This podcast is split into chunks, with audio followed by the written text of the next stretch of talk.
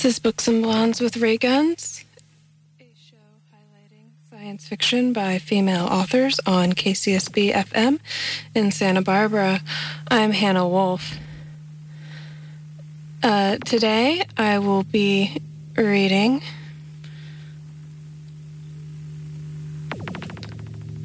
two stories It Will Grow on You and Holes Incorporated by Louise Leipiar, pen name of L. Uh, her pen name was L. Major Reynolds. In the background, we are listening to Interpersonal Data by Philippe Vandal and Joanna Gould from Fault Records in Marseille, France.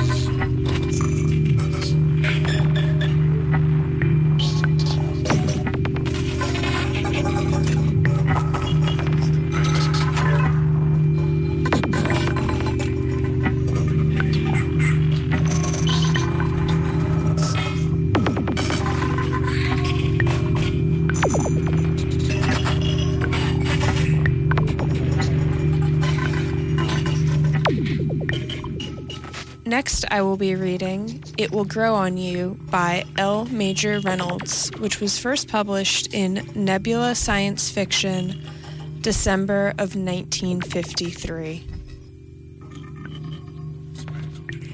When the little creatures of the fields began to die, no one imagined that the deaths might spread. It Will Grow on You by L. Major Reynolds.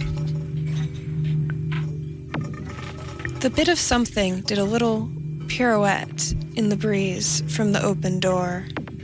It lifted easily and floated down the long hall. Another door opened, and suction took it into a room. It nestled close to the sleeping form of a dog. Huddling nearer, it seemed to vibrate. It grew with incredible rapidity for a moment. The dog shuddered moaned, and died. The thing was stronger now, no longer entirely dependent on the breeze. A sort of mobility had been attained. Steps sounded, and a foot came close. A mighty effort, and the thing was clinging to the side of a shoe. Clinging in desperation of the desire it felt the need of the life forces even seeping through the heavy leather.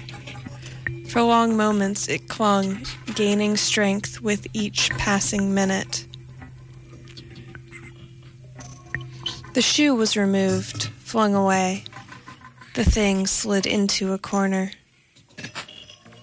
Helen, I'm going to lie down for a while. I'm feeling rotten. The man was on the bed, out of reach. The thing waited. All right, dear. I'm going to the store. It's so hot. I'll bring you some beer. You'll feel better after a little rest. I'm leaving the door open. Silence, and the thing itching against the once friendly breeze. Grown now to the size of a mouse and almost visible crazy angles passing over its surface, almost alive. Hungry, avidly hungry. The door at last, a stream of ants busily carrying away a bit of sugar, And then the line sprawled in the pseudo comedy of death. Tiny bit by tiny bit, the thing gained. A small kitten at play on the path was left in the bare fanged grin of extinction, stronger now. A group of children running in the inexhaustible vigor of childhood then one was carried away, white and almost drained of the precious energy of life. The thing was active. Doc, you've got to save her. It would kill her mother if anything happened to her baby. She isn't gonna die, is she? No, but it was a close call. She'll be all right. Can't figure out what happened. I gave her a checkup last week, and she was in perfect health. This is one of the things we say couldn't happen, and then they do. If another attack like this strikes her, though, there will be no hope. Thanks, Doc. I'll watch her like a hawk. Where can I reach you if I have to? My office will know where I am at all times. Call me tonight, in any case, and let me know how she is. The thing waited patiently moving at will now, but still hungry, waiting in a dry gutter for anything, visible at last, afraid, the first inkling of fear of discovery. A pair of lovers, arm in arm, strolling down the walk, a gradual weakening, and the bewildered boy staring wide eyed at the crumpled form. I don't understand this. Your sweetheart is the second one today to have the same thing happen. The doctor was puzzled. And old Mr. Everett's death was certainly particular. The coroner can't find any reason for it. His heart was all right. I gave him a going over about a month ago. And even Pete Blaine's old horse toppled over today. Something's fishy about all this. What can we do, doctor? The boy was white faced from strain. We can't let anything like this go on. What would cause anything like it? I've told you I don't know. If I did, there would be something to be done about it. However, I'm going to call the police. They may be able to find the cause. The thing lay concealed behind a thick hedge, partially sated. Lying quietly for the moment, a green winged lunar moth lit on a low, hanging branch and toppled to spread crumpled wings in the dappled rays of moonlight. Still, the thing hungered. Now, in the first stirrings of knowledge. Visible now to any eyes, only a faint pattern of the other world coruscations on its surface shapeless as yet, neither knowing nor caring, the only emotion, the sating of the insatiable hunger, energy to live, energy to build. The tiny crawling and flying thing of the night, each giving under protest their bit of life. A wee, heavy uttered field mouse, hurrying home, stopped to molder where she lay, her nest of babies waiting in vain. The thing cringed at the sudden volume of loud voices and the blaze of light. I talked to the doc myself, and he said it must be some kind of animal, but none of the kids saw anything this afternoon. I don't believe in spooks. The sergeant of police didn't sound as confident as he would have liked. Have they finished searching that last yard yet? If they have, let's get going on this one. A hand came through the hedge, directly in front of the thing. The instinct of hunger fought a brief battle with the faint bit of knowledge, and instinct won. The hand groped for a moment, and then it was snatched back. Look at my hand! It feels like it's dead. Whatever the thing is, it's in the hedge. Give me a club. A smashing impact through the hedge and a direct hit in the center of the thing. Wave after wave, and hitherto unknown pain struck in blinding flashes. Frantically, it squirmed away to seek a hiding place. I think I hit it. Throw a light over here. The club landed on something soft. Here's the place. See the open part in the hedge where my club went through? Nothing there now, but I hit something. The search went on, and the thing lying under a parked car at the curb suffered almost audibly. The hard won energy was fading fast in the unceasing surges of pain. It shrunk rapidly into invisibility again, but the knowledge it had gained remained. The search moved on, and welcome darkness came. A few yards from where the thing lay was the opening of a sewer. Long agonizing moments it took to travel that small space, then haven at last. Hey, Jim, take a look at this sewage before it gets into the tank. Did you ever see so many dead rats? I've seen at least 50 of them this morning. Suppose it might be some kind of an epidemic among them. Search me, but we better fish out a couple and send them to the Board of Health. No use taking chances. I've been here 20 years and I've never seen anything like it before. Hand me that net. The thing was thriving, gaining in size, and learning fast. It crouched by the opening of the sewer and watched the outer world. Never again would it make the mistake of taking too much from the one, always the little from the many. A dog ventured too close to the opening and was gone. The thing looked long at the shape before it, and knowledge came to the fore. Slowly it formed the shape of its victim. A cautious few steps outside, and the glad cries of the children. A single thought, a little from the many, but the avid hunger remained. If I didn't know any better, I'd swear there was an epidemic of anemia in this part of town. The doctor was mumbling to himself. Seems as if every child has the same symptoms. Sort of don't care attitude. They act as if they were about half alive. Half alive? Good God, that must be it.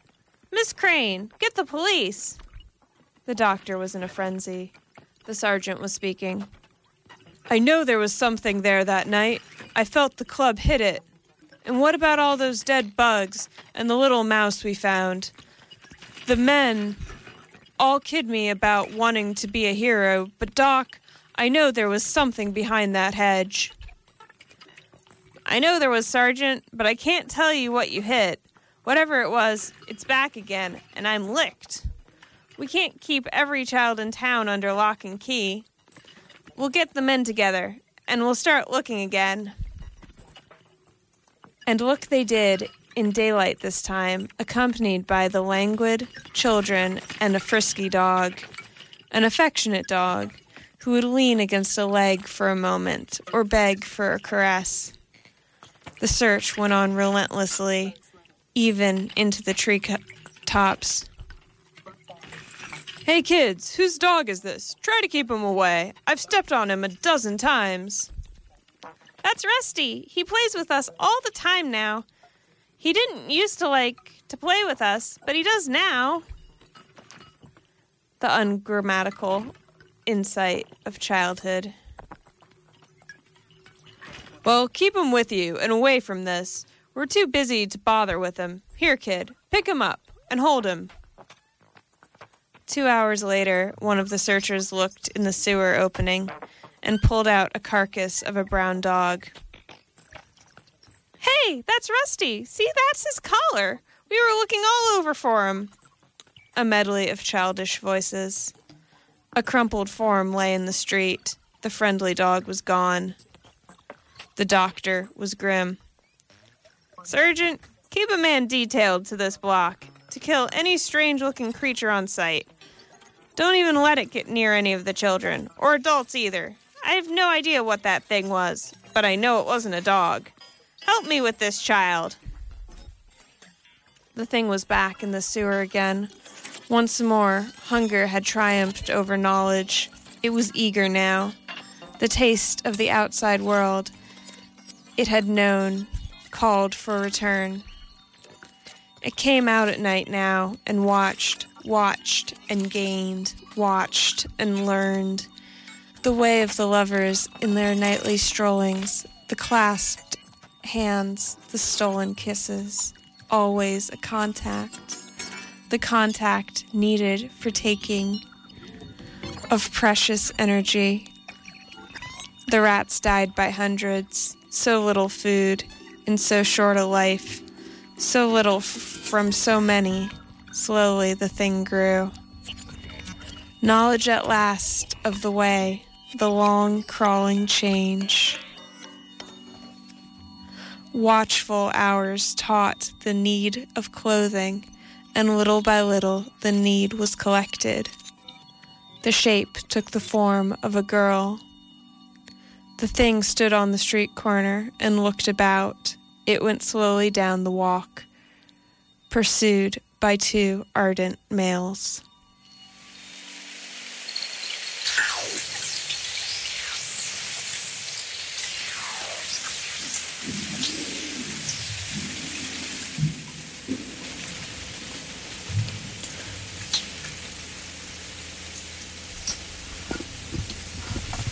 This is Books and Blondes with Ray Guns, a show highlighting science fiction by female authors on KCSB FM in Santa Barbara. I'm Hannah Wolf. That was It Will Grow on You by L. Major Reynolds with interpersonal data by Felipe Vandal and Joanna Gould in the background.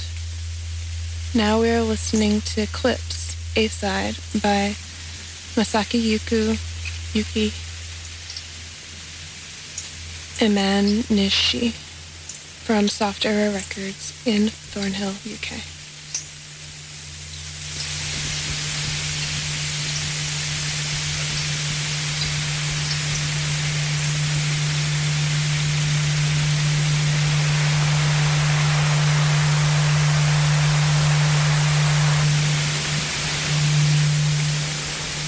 Story we just heard, It Will Grow on You by L. Major Reynolds, was first published in Nebula Science Fiction number 6, December 1953. Now, the strange thing was I also found Blight, which was first published in 1948 and later republished in Famous Fantastic Mysteries, February 1952. Unexpectedly, as far as I could tell, with a brief skim of Blight and It Will Grow on You, they were the same story. Also, while multiple sources said Blight was first published in 1948, I couldn't figure out what magazine it was published in. No one actually said where, and then I found other sources that said it was first published in 1952.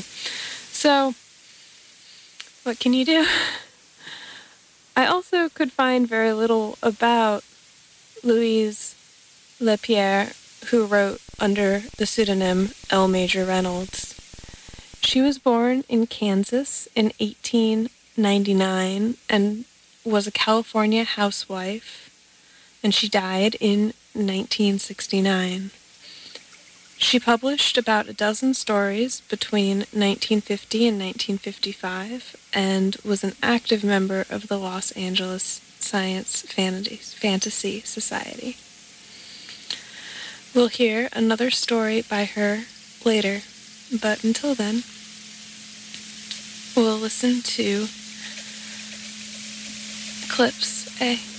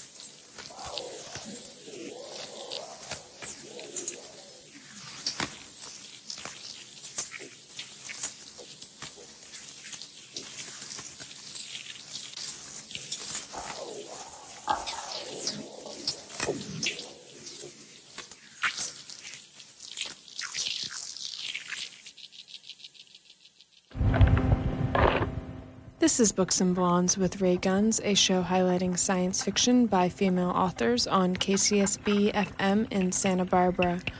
I'm Hannah Wolf.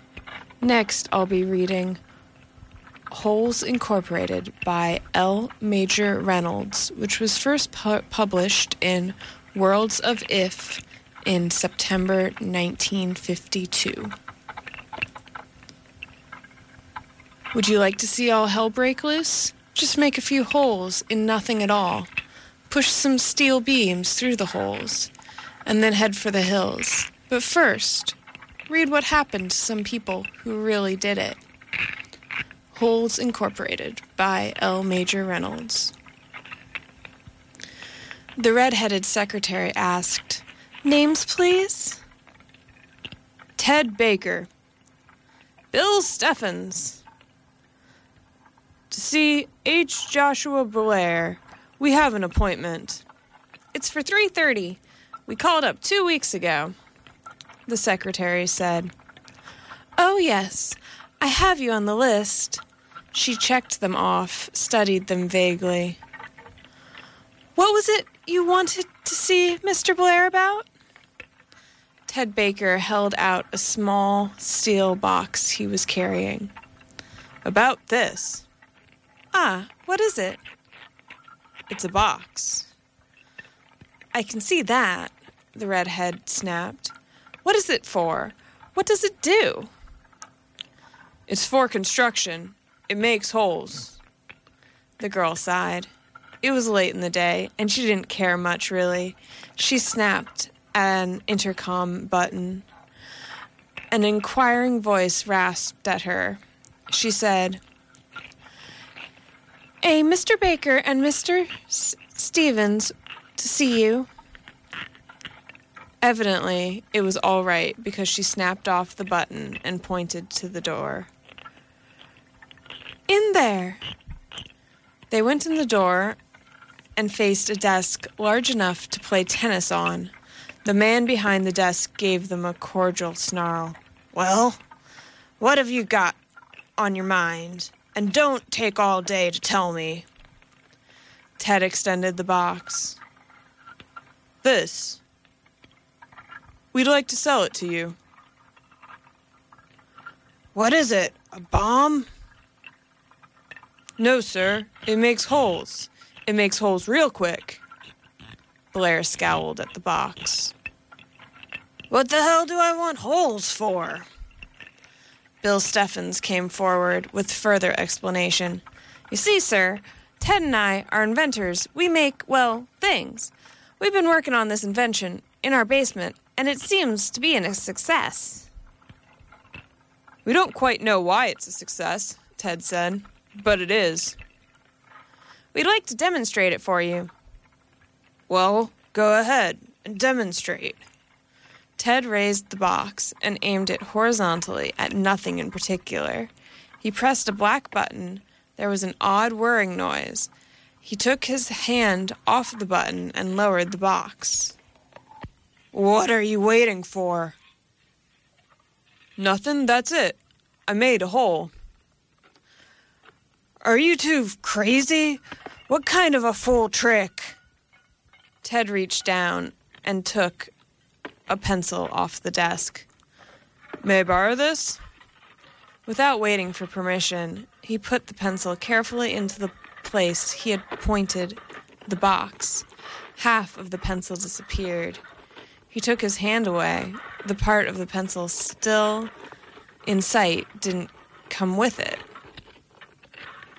It stayed where it was, lying in thin air horizontally with no apparent support. H. Joshua Blair goggled and turned three shades whiter. What? What the hell? And now, if you try to move the pencil, the demonstration will be complete. Like a man in a trance, Blair got up from his desk and grasped the pencil. It wouldn't move. He got red in the face and threw all his weight on it. It would neither pull nor push. It stayed where it was. Finally, Blair backed away from the thing. He leaned on his desk and panted. You see, Ted said, The hole goes into the fourth dimension. There's no other explanation, and the fourth dimension holds solider than concrete. Old Blair's head was spinning, but business instinct came quickly to his rescue. What happens, he asked, if something in the third dimension is in the way? It gets out of the way, Bill said. Ted demonstrated. He trained the box on the visible remains of the pencil. It vanished. Well, I'll be damned. We figured this'll save you a lot of money in the construction work, Bill said. You can get along without rivets. You can just have a man put holes in girders with this and push the rivets through. You also make holes for the beam ends, and your entire building will be anchored in the fourth dimension. Do it again, Blair said. Ted made another hole and put another pencil into it. Blair grasped the pencil and applied leverage. The pencil snapped at the point it entered the next dimension. But the broken end of the far piece was not to be seen. Blair asked, You said you two invented this gadget? That's right, Bill said. We've got a workshop in my basement. We invent it in the evenings after we come home from work. What do you work at? I read gas meters. He's a clerk in a supermarket. I suppose you want money for this thing? We'd like to sell it. Yes, sir. How much do you want for it? Well, we don't know. What is it worth to you? Nothing, probably. Leave it here for a few days. I'll look over at it and let you know. But. And don't call me. I'll call you. But. Leave your address and phone number with my secretary. After Ted and Bill left, Blair yelled, Give me Jack's statement in the engineering department. He didn't bother using the intercom, but his secretary heard him anyhow.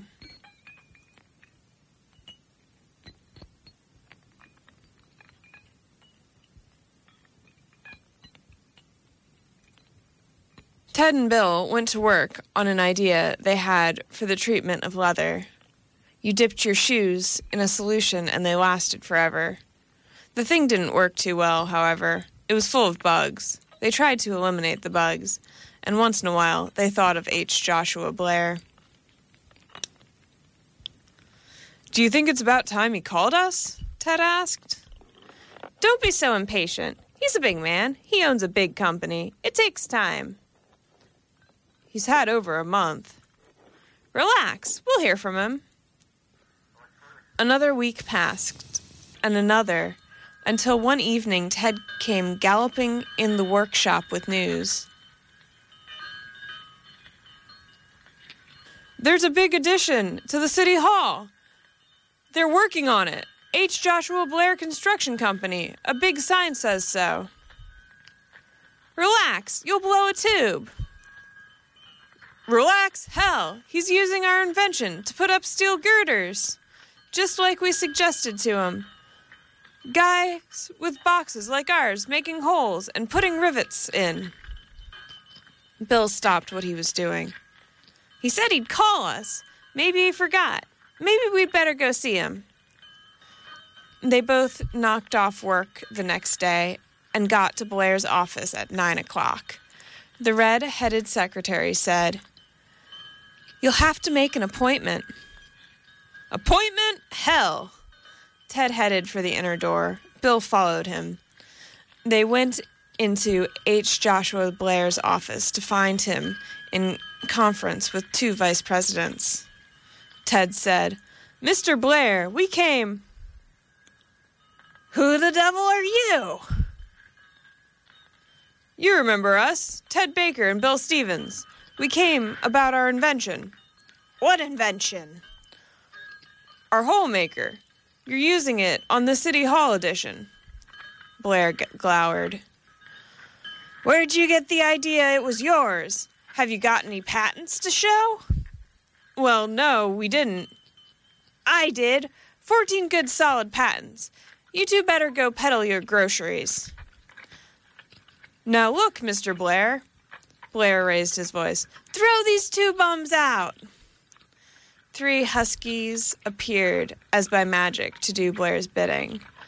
As Ted and Bill landed on the sidewalk, one of the vice presidents said,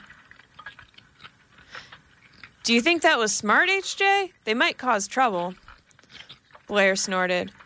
They haven't got a prayer, a meter reader, and a grocery clerk. We could have at least given them a few hundred. Not on your life. Never give a sucker an even break, Jim. Give them anything at all. We acknowledge their claim. That would be stupid. Maybe you're right. Of course I'm right. It's business. Now about those other bids, by gad. We can run every contractor in town out of competition. They can't touch our prices. Out on the sidewalk, Bill and Ted sat mournfully looking up at the vast steel skeleton held together literally by their own genius. Ted said, We got a raw deal. Maybe we had it coming. We were pretty stupid. Anything we can do? Doesn't look like it. Maybe the leather solution will turn out. Maybe. Bill looked wistfully up at the steel skeleton. At even a cent a hole, we'd have done all right. Let's go home and get to work. In the mighty and benevolent kingdom of Scatia, a minor reign of terror existed. The king, tired of complaints from his subjects, had just finished dressing down his prime minister. The prime minister was passing the abuse on to his chief scientist. If something isn't done about this soon, I won't be responsible for your head, my friend. The king is in a rage. The eyes of the chief scientist watered, partly from fear and partly from nights and days spent in his laboratory beating out his brain on one idea after another. I'll do my best, sire. It's not good enough. These steel girders coming out of nowhere, banging people in the head, whacking them in the stomach. Why, it isn't safe to walk through the halls of the administration building. Even the bedrooms of the executive apartments aren't safe. The other night, the director of propaganda had to, just gone to bed. I know of the incident, the chief scientist said hurriedly. Oh, you do? But you've done nothing about. I've been working hard, the scientist said patiently, and I think I have a solution. Give me another day. One day, then, and that. The prime minister made a significant slicing motion with his finger. The prime minister chewed his fingernails and watched the clock. Sleep was out of the question, with the king calling up every little while, yelling for action. The minister counted the hours and presented himself at the Royal Laboratory precisely 24 hours later. Time's up, he snapped. The chief scientist was wiping his face. There were new lines around his mouth. He'd indicated a small steel box. I think I've got it, he said. Come with me. They went swiftly to the administration building. This should be close enough. We depress this lever and and hope. Well, do it. Do it. The chief scientist pushed the lever on the steel box. A whirring sound came from within. All the steel girders end in sight. All the nasty little rivets disappeared. The chief scientist smiled and wiped his face again. It worked, he said. Excellent. I'll see that you get a medal. Thank you, the chief scientist said sadly. That was the trouble with people nowadays. They either handed you a medal or your head. Ted and Bill stared sadly at the mess around City Hall. Bill said, It's a good thing it collapsed at night so nobody was killed, isn't it? You said it. I'd have felt guilty if there had been any casualties. What do you suppose went wrong? You got me. What do you think they'll do to old Blair? I don't know, but it looks pretty bad. They refused to let him out on bail. Serves him right, the way he treated us. You got it wrong. He treated us swell. He did us a big favor. We could have been blamed for all this. Bill thought it over before saying, I guess you're right. I hadn't looked at it that way. Let's go home and get to work on that leather solution. And so they did.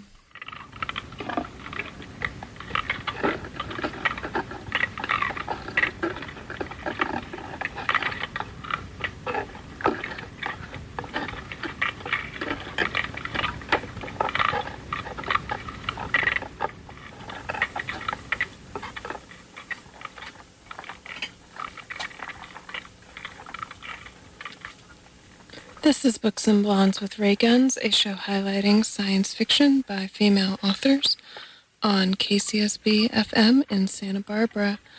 I'm Hannah Wolf. That was Holes Incorporated by Louise Leipiar, a pen name of L. Major Reynolds, uh, which was first published, the pen name being L. Major Reynolds for Louise Leipiar um, which was first published in World of If, September 1952. In the background, we are listening to Winterist B by Jeff Germain. Uh, in Holes Incorporated, two men find a way to make construction go faster by cutting holes into the fourth dimension. It turns out that the fourth dimension is inhabited by beings who are not happy with these intrusions. I thought we could talk a little bit about the fourth dimension. So, typically we think of one dimension as a point, two dimension as a square, and the third dimension as a cube. Now, the fourth dimension can mean different things depending on who you're talking to, what theory, or the context. So sometimes we think of the fourth dimension as time. Uh, fourth dimension has also been thought of as a step up from the third dimension in space. And lastly, there's the idea of uh, dimensions in string theory. So the idea of the fourth dimension being time was brought to prominence by Einstein. So, in physics, space time is a mathematical model that fuses three dimensions of space and the one dimension of time into a single four dimensional continuum. So, Albert Einstein in 1905 based his seminal work on special re- relativity on the two postulates that the laws of physics are invariant, as in they're identical, in all inertial systems. So, in all systems that are not in an accelerating frame of reference, and that the speed of light in a vacuum is the same for all observers regardless of the motion of the light source. So, this then brings them to the idea that the fourth dimension would be time. And this is very similar to actually Galileo's principle of relativity. Um, which in that the mechanical laws of physics are the same for every inertial observer, and by observing the outcome of mechanical experiments, one cannot distinguish a state of rest from a state of constant velocity. So, what he's saying there is that if you're observing a single moment, you can't actually tell the difference between something that's moving and something that isn't moving. So, compared to Aristotle's idea that time would be a rigid stack of planes, like a, a, a or like if each moment was a plane, right? So our experience of the world would be like a deck. Uh, so we'd have like moment now, moment in the future, moment in the future, and each one of those is a plane. And so Galileo said rather than that being a rigid stack of planes, it's a stack of planes that are allowed to be slanted. So you, kind of like as you can change the tilt of a stack. So think about it if you have a deck of cards and you kind of push it and it leans in one direction. That would be the idea that uh, time is can be this space that actually dynamically moves uh, compared to just being this standard standard progression forward. Another way to think about the fourth dimension mathematically is to visualize it by projecting it down into three dimensions. So again, we talked earlier about like a point being um, one dimension, a line being two dimensions, sorry, yeah, a line or a, a, or a square being two dimensions, and then three dimensions is a cube. So the idea then is, well, what would be the equivalent of a cube in four dimensions? And how some people look at that is through the idea of a hypercube, which you can like Google it online. It looks pretty cool. So pretty much it looks like if you had a cube, but then you kind of blew bubbles out from the cube. So it has like a cube on side on on each part of the cube. Like so each face of the cube has a cube attached to it that is like more rounded instead of just uh, becoming this more standard shape. Um, and actually, when you rotate it, it looks like it's moving. It's like the inside is coming out of it and going into it, which is really cool. I think hypercubes are awesome. Anyway, uh, so actually, when you're rotating, the inside is going out and the outside is going in. When you project what a four dimensional cube would be into three dimensional space. So I like to think about this um, if you've read the book or heard of the story Flatland. I actually didn't finish reading it because when it was written, it was a social commentary. But the way the social commentary is written, women are viewed as these like very vapid, subservient, useless group of people. And while it was social commentary at the time, I should pull up. Well, it was social commentary at the time when it was published in 1884, because women were viewed as, you know, not very useful. When reading it in modern times, I'm kind of like, it's like really offensive.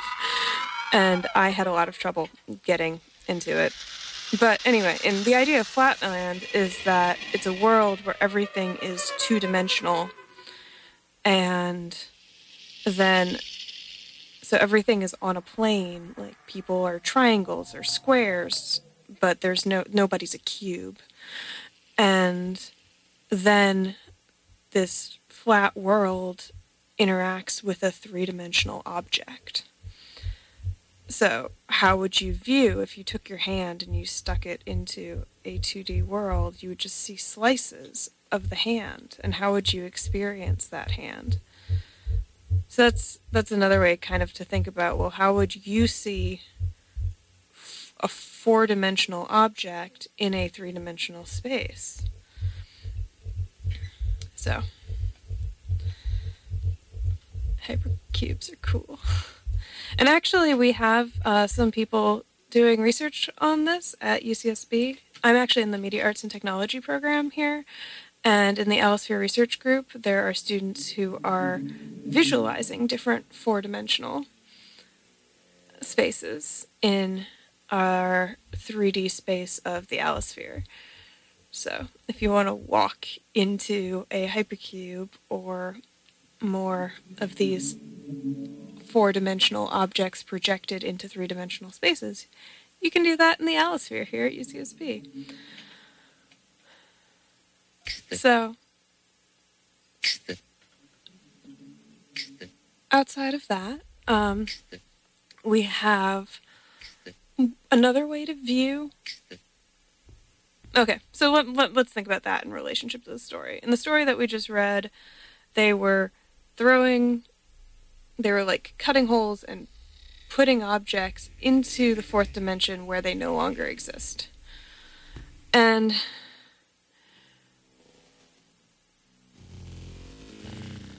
I'm that doesn't really work with this idea of like four dimensional hypercube because even if there was a fourth dimension where there were these people that lived outside of us, they would still be aware of us and our three dimensionality in their four dimensional world. So their idea that four dimensions are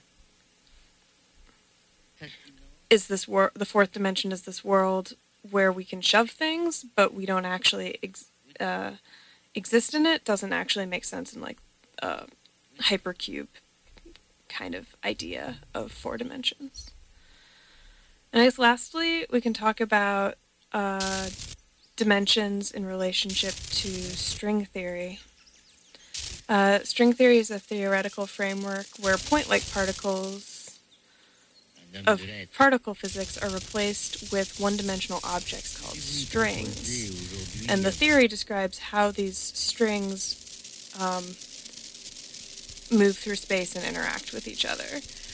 And a lot of um, a common theory in string theory is the M theory, which has 11 dimensions. And string theory is studied heavily here in the theoretical physics department at UCSB. So if you want to hear about string theory, go talk to a physicist. But uh, string theory doesn't really fit in the idea of the fourth dimension where construction mir- materials can move into. Like that doesn't work there either. So now that we've had this thorough analysis of the relationship between the story and dimensions, I think I will leave you guys to listen to our last song, which will be. Oh, in the background, we've been listening to Echoes by Joss Smolders. And after that, we will be listening to Rain in Our Room by Tapes and Topologies. This has been Books and Blondes with Ray Guns, a show highlighting science fiction by female authors on KCSB FM in Santa Barbara. I'm Hannah Wolf. You can hear me every week if you tune in Saturdays at 7. I run till 8 and we read stories by female authors. A lot of most of them from the 50s, so if you want to hear some more, come back next week. And but you can stay tuned and hear more awesome music here at, on KCSB.